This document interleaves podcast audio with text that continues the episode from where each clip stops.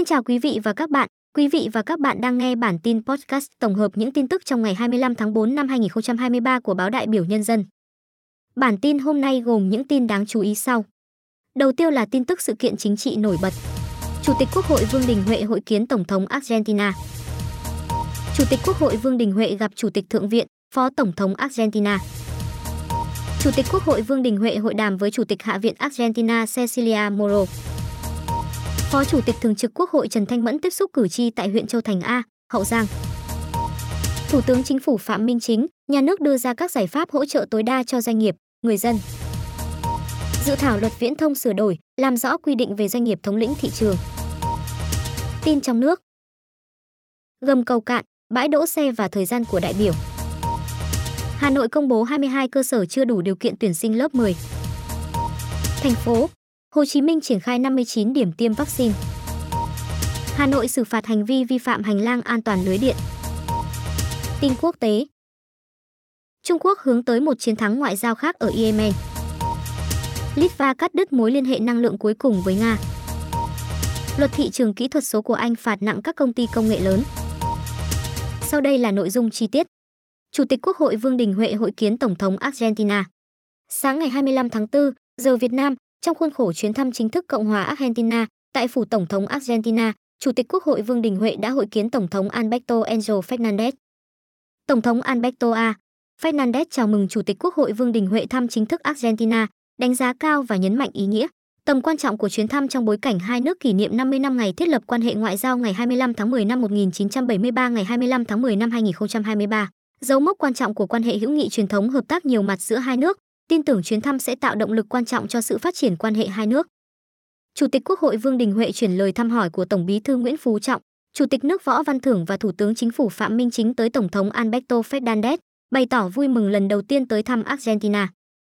Chủ tịch Quốc hội khẳng định, Việt Nam luôn coi trọng quan hệ với Argentina, một trong những đối tác hàng đầu của Việt Nam tại Mỹ Latin. Chuyến thăm thể hiện mong muốn tăng cường quan hệ với Argentina nói riêng và khu vực Mỹ Latin nói chung nhằm tiếp tục thúc đẩy, làm sâu sắc quan hệ đối tác toàn diện trên cả kênh đối ngoại Đảng, ngoại giao nhà nước và đối ngoại nhân dân ngày càng thực chất, có hiệu quả, hướng tới quan hệ đối tác chiến lược theo lĩnh vực như công nông nghiệp, năng lượng vì lợi ích của nhân dân hai nước, vì hòa bình, hợp tác và phát triển của hai khu vực. Tổng thống Alberto A. Fernandez bày tỏ ngưỡng mộ lịch sử hào hùng và tinh thần bất khuất của nhân dân Việt Nam trong cuộc chiến tranh bảo vệ độc lập chủ quyền và thống nhất đất nước, cho biết đã từng tham gia rất nhiều hoạt động phản chiến, ủng hộ Việt Nam, nhấn mạnh việc Argentina là một trong ba nước đầu tiên tại khu vực Mỹ Latin thiết lập quan hệ ngoại giao với Việt Nam, là minh chứng về sự đoàn kết của Argentina đối với Việt Nam vì tự do, hòa bình, bình đẳng và độc lập dân tộc. Chủ tịch Quốc hội Vương Đình Huệ cảm ơn sự đón tiếp trọng thị, chu đáo và những tình cảm tốt đẹp mà phía Argentina dành cho cá nhân và đoàn đại biểu cấp cao Quốc hội Việt Nam. Chúc mừng Tổng thống A. Fernandez về thành công trong việc kiểm soát dịch COVID-19, phục hồi kinh tế và nâng cao đời sống, an sinh xã hội của người dân. Tổng thống Alberto A. Fernandez khẳng định, chính phủ Argentina đánh giá cao uy tín và vị thế ngày càng cao của Việt Nam tại khu vực và trên thế giới, khẳng định quan hệ hai nước còn rất nhiều tiềm năng hợp tác, nhất là về nông nghiệp, khoa học công nghệ, năng lượng, ứng phó biến đổi khí hậu. Nhất trí chính phủ hai nước cần tiếp tục quan tâm tạo điều kiện cho các mặt hàng nông nghiệp thế mạnh của mỗi nước tiếp cận thị trường của nhau, đẩy mạnh các hoạt động xúc tiến thương mại, kết nối doanh nghiệp. Nhân dịp này, Chủ tịch Quốc hội Vương Đình Huệ cũng đã chuyển lời mời của Chủ tịch nước Võ Văn Thưởng tới Tổng thống Alberto Fernandez thăm Việt Nam vào thời điểm thích hợp. Tổng thống Argentina đã vui vẻ nhận lời mời. Chủ tịch Quốc hội Vương Đình Huệ gặp Chủ tịch Thượng viện, Phó Tổng thống Argentina. Dạng sáng ngày 25 tháng 4, theo giờ Việt Nam, trong khuôn khổ chuyến thăm chính thức Cộng hòa Argentina, tại trụ sở Quốc hội Argentina, Chủ tịch Quốc hội Vương Đình Huệ đã có cuộc gặp với Chủ tịch Thượng viện, Phó Tổng thống AZGNTINACGISTINAFSNANDEZKIZCHNER. Chủ tịch Quốc hội Vương Đình Huệ bày tỏ vui mừng lần đầu tiên đến thăm Argentina và cảm ơn sự đón tiếp trọng thị, chu đáo của lãnh đạo Quốc hội Argentina. Cho biết chuyến thăm Argentina lần này ngoài mục đích tăng cường, thắt chặt hơn nữa quan hệ hữu nghị truyền thống, hợp tác nhiều mặt với Argentina trong đó có quan hệ giữa hai quốc hội, còn nhằm bắt đầu chuỗi các hoạt động kỷ niệm 50 năm thiết lập quan hệ ngoại giao Việt Nam Argentina ngày 25 tháng 10 năm 1973 ngày 25 tháng 10 năm 2023. Chủ tịch Quốc hội khẳng định, Việt Nam mong muốn làm sâu sắc hơn nữa khuôn khổ đối tác toàn diện Việt Nam Argentina. Chuyến thăm nhằm góp phần củng cố và phát triển quan hệ hữu nghị hợp tác giữa hai nước theo hướng ngày càng thực chất và hiệu quả. Chủ tịch Thượng viện, Phó Tổng thống Argentina Cristina Fernandez de Kirchner nhiệt liệt hoan nghênh chuyến thăm chính thức Argentina của Chủ tịch Quốc hội Vương Đình Huệ, đánh giá cao ý nghĩa của chuyến thăm. Bà Copner bày tỏ ngưỡng mộ về truyền thống hào hùng và cuộc đấu tranh anh dũng chống ngoại xâm của Việt Nam, khẳng định sự yêu mến và tình cảm dành cho nhân dân Việt Nam cũng như đối với Chủ tịch Hồ Chí Minh và chia sẻ những kỷ niệm có được về đất nước, con người và sự phát triển ấn tượng của Việt Nam được chứng kiến trong chuyến thăm Việt Nam vào tháng 1 năm 2015. Coi Việt Nam là một trong những hình mẫu phát triển trong khu vực Đông Nam Á nói riêng và châu Á nói chung mà Argentina ngưỡng mộ.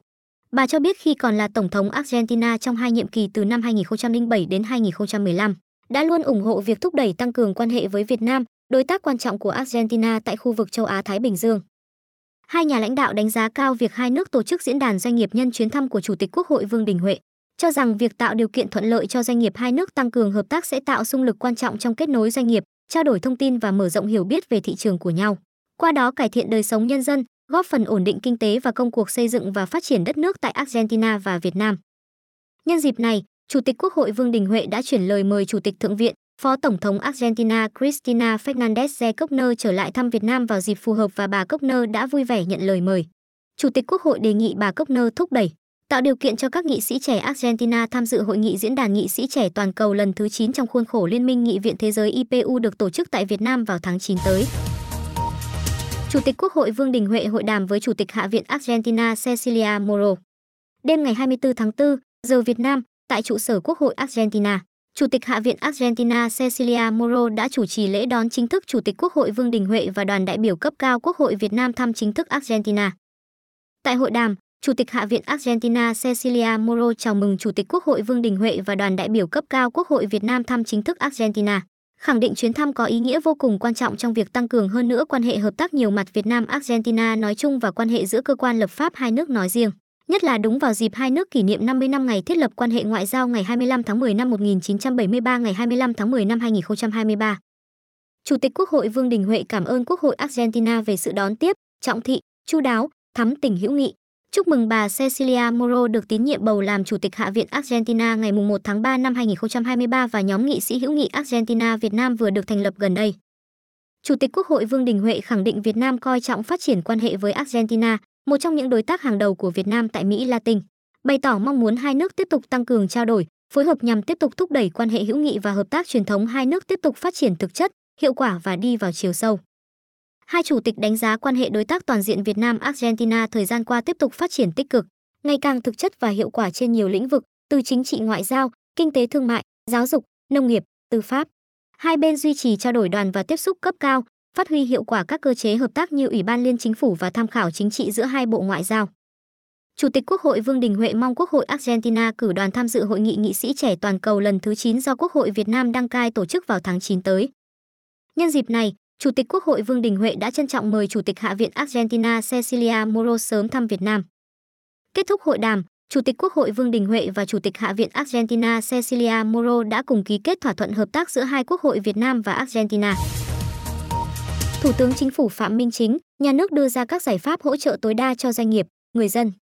Sáng ngày 25 tháng 4, tại trụ sở Chính phủ, Thủ tướng Phạm Minh Chính chủ trì họp thường trực Chính phủ với các bộ, ngành về các giải pháp giảm lãi suất cho vay, tình hình hoạt động thị trường trái phiếu doanh nghiệp và các giải pháp trong thời gian tới, kết quả thực hiện nhiệm vụ của tổ công tác của Thủ tướng Chính phủ về giả soát, đôn đốc, hướng dẫn tháo gỡ khó khăn, vướng mắc trong triển khai thực hiện dự án bất động sản cho các địa phương, doanh nghiệp và các giải pháp trong thời gian tới các phó thủ tướng chính phủ Lê Minh Khái, Trần Hồng Hà, Bộ trưởng Bộ Kế hoạch và Đầu tư Nguyễn Chí Dũng, Bộ trưởng, Chủ nhiệm Văn phòng Chính phủ Trần Văn Sơn, Bộ trưởng Bộ Tài chính Hồ Đức Phúc, Thống đốc Ngân hàng Nhà nước Việt Nam Nguyễn Thị Hồng, lãnh đạo một số bộ, ngành và lãnh đạo các ngân hàng thương mại nhà nước cùng dự. Tại cuộc họp, sau khi nghe các bộ, ngành liên quan trình bày báo cáo tình hình, thường trực chính phủ, đại diện các bộ, ngành liên quan đánh giá hiện nay các cơ chế, chính sách của chính phủ, Thủ tướng Chính phủ về tháo gỡ khó khăn cho doanh nghiệp, người dân, trong đó có chính sách về tài chính, tiền tệ đang được triển khai thực hiện, tình hình thanh khoản, hấp thụ vốn của doanh nghiệp, người dân tăng lên, một số vướng mắc tại các dự án bất động sản, nhất là ở các thành phố lớn được tập trung tháo gỡ, nhất là các vướng mắc liên quan thể chế. Phát biểu chỉ đạo, Thủ tướng Phạm Minh Chính khẳng định, Chính phủ, Thủ tướng Chính phủ, các bộ, ngành đã ban hành tương đối đầy đủ các văn bản pháp lý, hướng dẫn, đôn đốc các bộ, ngành, địa phương thực hiện các giải pháp tháo gỡ khó khăn cho thị trường tài chính, thị trường trái phiếu doanh nghiệp, thị trường bất động sản. Vấn đề là tổ chức thực hiện thế nào cho tốt để các chính sách đi vào cuộc sống, để các thị trường có thêm nguồn lực, động lực phát triển, góp phần thúc đẩy ba động lực tăng trưởng là tiêu dùng, xuất khẩu, đầu tư. Thủ tướng chỉ đạo Ngân hàng Nhà nước Việt Nam, Bộ Tài chính, Bộ Xây dựng sử dụng hết các công cụ theo chức năng, nhiệm vụ, quyền hạn và các văn bản đã ban hành để tháo gỡ khó khăn, vướng mắc về pháp lý, chủ trì tổ chức thực hiện, đồng thời kiểm tra giám sát việc thực thi đảm bảo cụ thể, việc gì, ở đâu, ai làm, bao giờ có kết quả đối với thị trường tài chính, thị trường trái phiếu doanh nghiệp, thị trường bất động sản. Thủ tướng Chính phủ khẳng định, trách nhiệm của chính phủ là chỉ đạo, điều hành giữ vững ổn định kinh tế vĩ mô, kiểm soát lạm phát, thúc đẩy tăng trưởng, bảo đảm các cân đối lớn của nền kinh tế, thực hiện chính sách tài khóa hợp lý, có trọng tâm, trọng điểm, bảo đảm hiệu quả, chính sách tiền tệ hợp lý, chắc chắn, linh hoạt, hiệu quả, cân bằng giữa chính sách tài khóa và chính sách tiền tệ. Người đứng đầu chính phủ giao nhiệm vụ cụ thể cho từng bộ, ngành trong việc tiếp tục cắt giảm thủ tục hành chính, tập trung hoàn thành công tác xây dựng quy hoạch, xử lý các vướng mắc về đất đai, thúc đẩy giải ngân đầu tư công, thúc đẩy sớm điều chỉnh gói hỗ trợ lãi suất 2%, tiếp tục xem xét cắt giảm, giãn, hoãn các loại thuế, phí, khẩn trương hoàn thiện đánh giá tác động và đề xuất phương án để áp dụng thuế tối thiểu toàn cầu. Thủ tướng nhấn mạnh, Đảng, nhà nước xác định người dân, doanh nghiệp là trung tâm, chủ thể, động lực, nguồn lực của sự phát triển trong lúc khó khăn. Với phương châm lợi ích hài hòa, rủi ro chia sẻ, nhà nước bằng công cụ của mình đưa ra các giải pháp hỗ trợ tối đa doanh nghiệp, người dân. Giải pháp của chính phủ là chia sẻ, hỗ trợ, tháo gỡ khó khăn, chứ không phải là áp dụng các biện pháp cực đoan, hình sự hóa các quan hệ dân sự, kinh tế, Thủ tướng khẳng định. Phó Chủ tịch Thường trực Quốc hội Trần Thanh Mẫn tiếp xúc cử tri tại huyện Châu Thành A, Hậu Giang.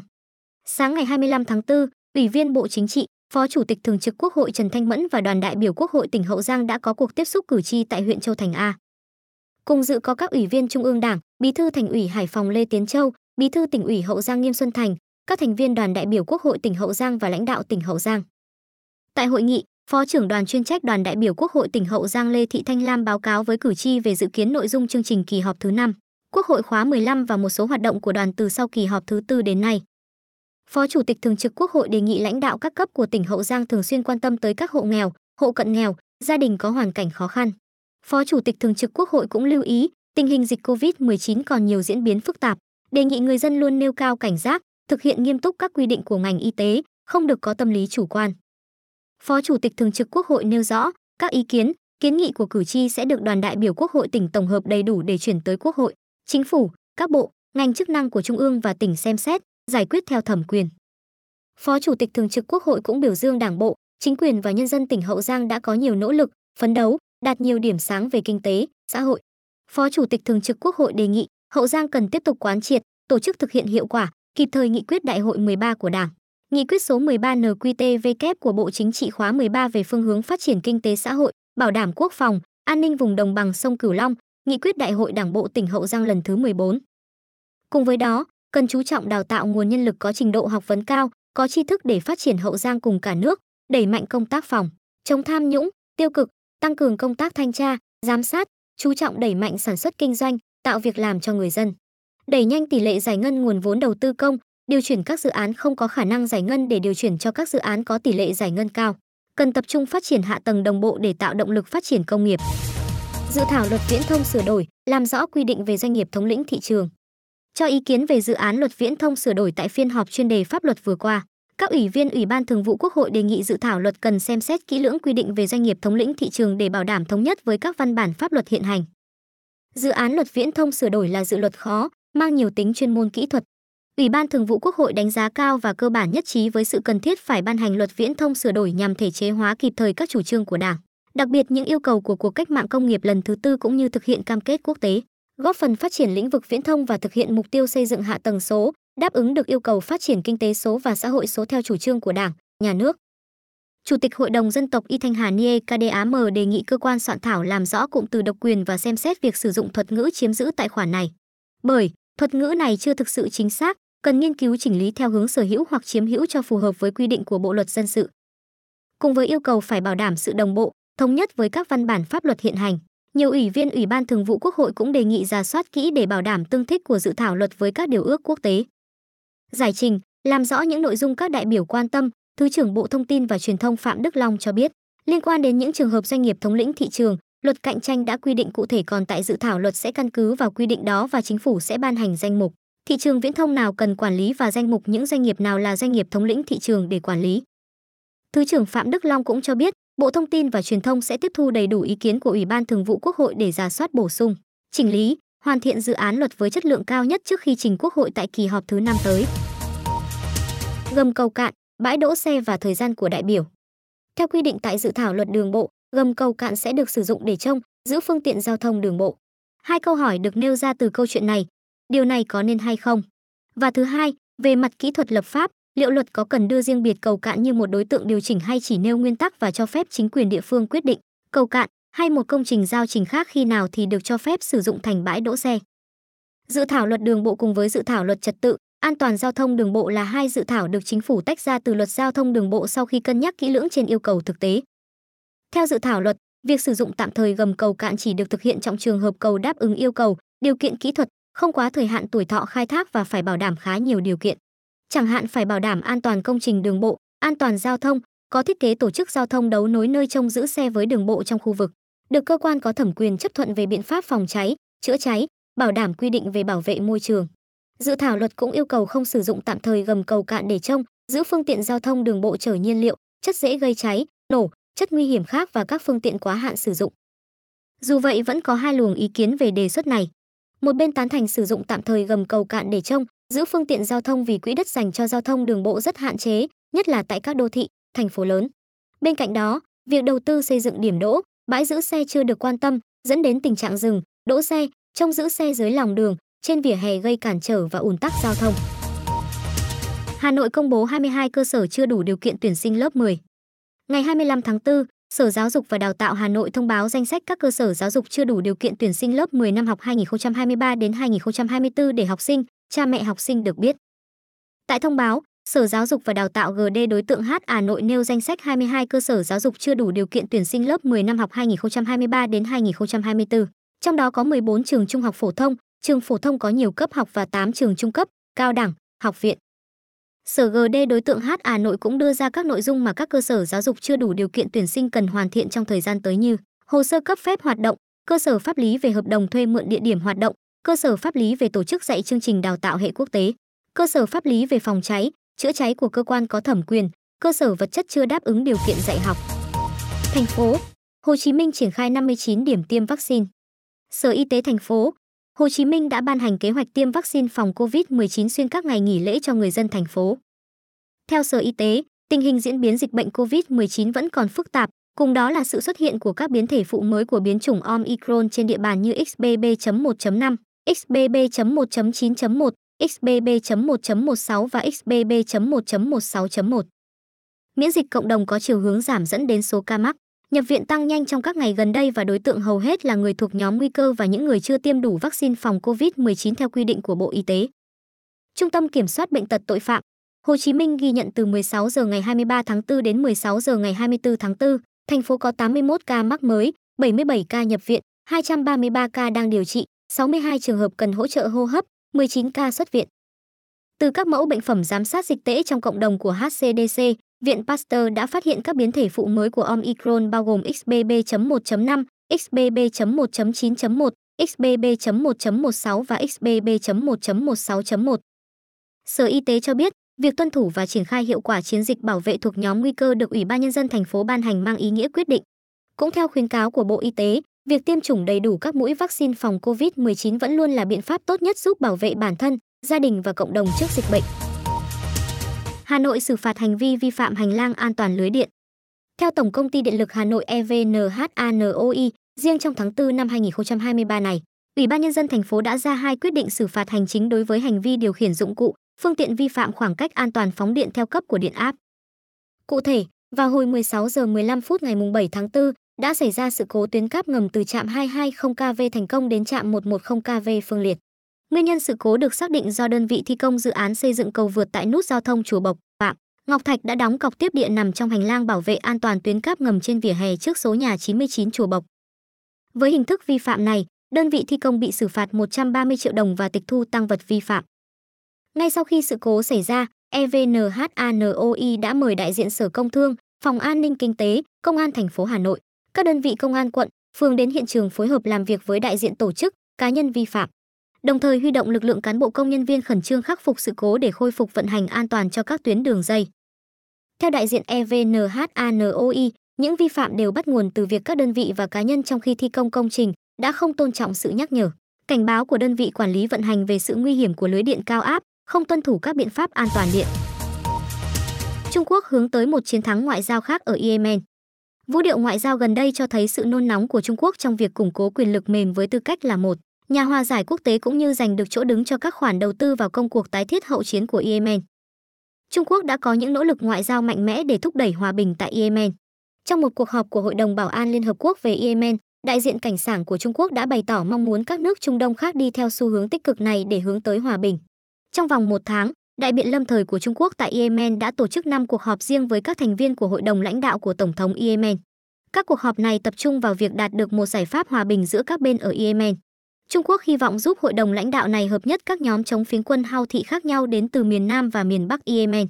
Việc tìm ra mẫu số chung giữa các đại diện khác nhau là một nhiệm vụ khó khăn, nhưng các cuộc họp này được cho là đã giúp Trung Quốc đạt được bước đột phá ngoại giao. Litva cắt đứt mối liên hệ năng lượng cuối cùng với Nga. Litva có kế hoạch thử nghiệm lần đầu tiên việc ngắt kết nối lưới điện của mình với Nga để đánh giá khả năng của quốc gia vùng Baltic này trong việc cắt đứt liên kết năng lượng cuối cùng còn lại với Moscow, đồng thời kiểm tra mức độ sẵn sàng của nước này đối với việc chuyển đổi sang lưới điện châu Âu.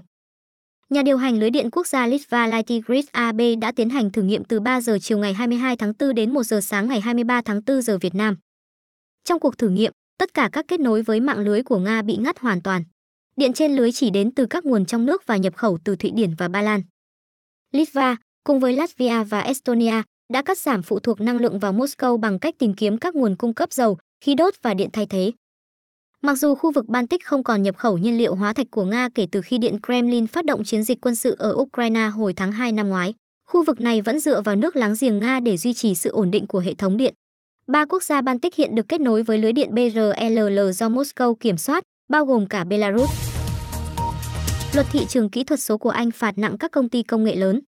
Chính phủ Anh đang xem xét dự luật mới nhằm áp dụng các quy tắc nghiêm ngặt đối với các công ty có trạng thái thị trường chiến lược như Google, Apple và Amazon. Các công ty này có thể phải mở dữ liệu cho các công cụ tìm kiếm cạnh tranh hoặc tăng tính minh bạch về cách thức hoạt động của các cửa hàng ứng dụng và hệ thống đánh giá của người dùng đối với ứng dụng. Nếu vi phạm quy định mới, các công ty này sẽ bị phạt lên đến 10% doanh thu toàn cầu. Dự luật cũng sẽ giải quyết tình trạng bẫy đăng ký bằng cách đảm bảo rằng các công ty phải nhắc nhở người tiêu dùng khi sắp hết thời gian dùng thử miễn phí hoặc ưu đãi giới thiệu chi phí thấp. Cơ quan cạnh tranh và thị trường sẽ giám sát các công ty công nghệ lớn thông qua đơn vị thị trường kỹ thuật số. Luật dự kiến sẽ trở thành luật vào năm tới và được áp dụng để tăng cường cạnh tranh trên thị trường kỹ thuật số và bảo vệ người tiêu dùng. Bản tin nhanh đến đây là kết thúc. Cảm ơn quý vị và các bạn đã lắng nghe. Quý vị và các bạn có thể xem và nghe thêm các thông tin chính trị, quốc hội và cử tri trên các hạ tầng mạng xã hội, Facebook, TikTok, YouTube, Lotus, Twitter, Spotify, Amazon Music và Google Podcast.